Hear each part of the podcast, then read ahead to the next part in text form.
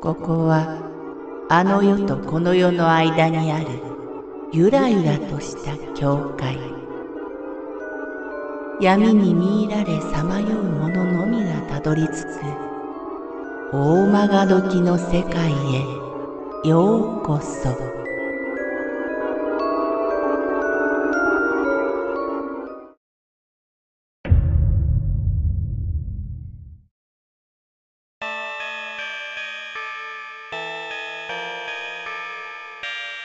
鏡に映る子私が小学校2年生の夏の話です。確か随分暑かった覚えがあるので、夏休みに入る少し手前のことだったと思います。当時、ビニールの傘袋に水を汲んで縛って持ち歩くという遊びが流行っていました。持っているだけでむせるような暑さに対抗できましたし、踏みつぶすと大きな音が出るのもたまらなく楽しかったのです。その日もいつものように友人 N と傘袋を学園内の高校の玄関から調達しました。私たちは近くにある体育館の方へ回ります。体育館にはウォータークーラーがついているからです。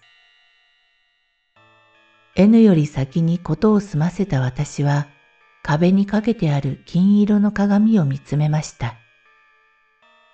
その鏡はおばあちゃん家にある鏡によく似ていて、ここに来るたびになんとなく見てしまうのです。その鏡に男の子が映っていました。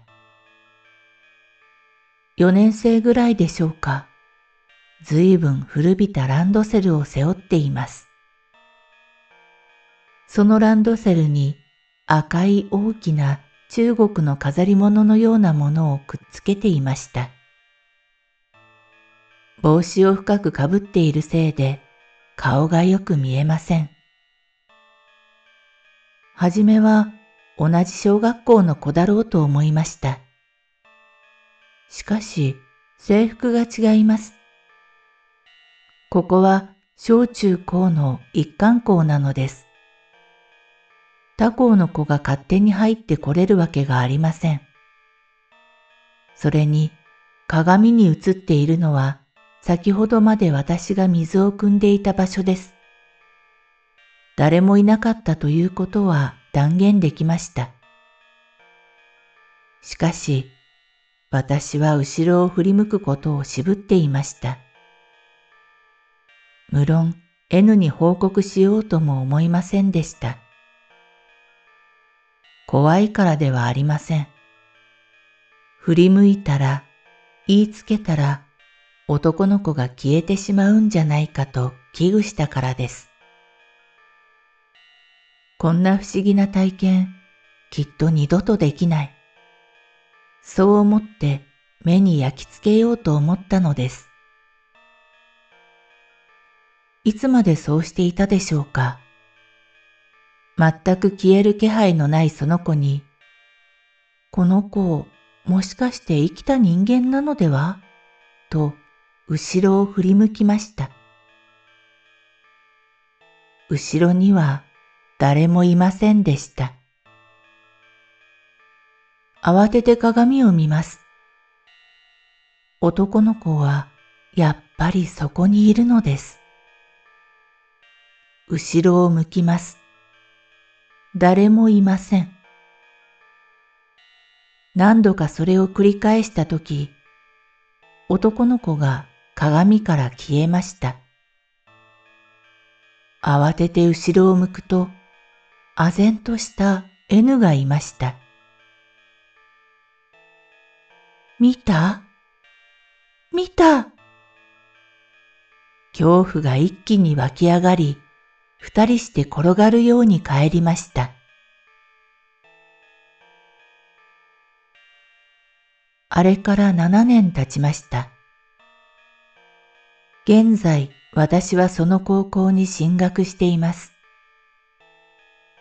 校舎を新築するために取り壊したり、壁を張り替えたりでいろいろ変わってしまいました。体育館も去年壁を張り替えてすっかりきれいに。あの鏡は私が小学三年の時に取り外されてしまいました。なぜかは知りません。あの男の子が何だったのか、十年経った今でも定かではありません。でも、あの赤い飾り、古びたランドセル、深くかぶり込んだ黒い帽子、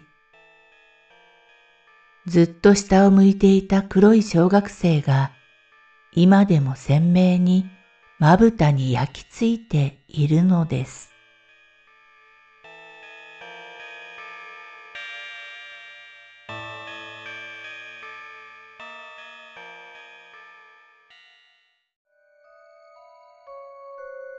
この番組は怪談大曲どき物語に寄せられた投稿をご紹介しております。大曲どき物語無料メールマガジンは月3回発行。階段系では日本一の2万人を超す読者が毎回震えています。ぜひご登録ください。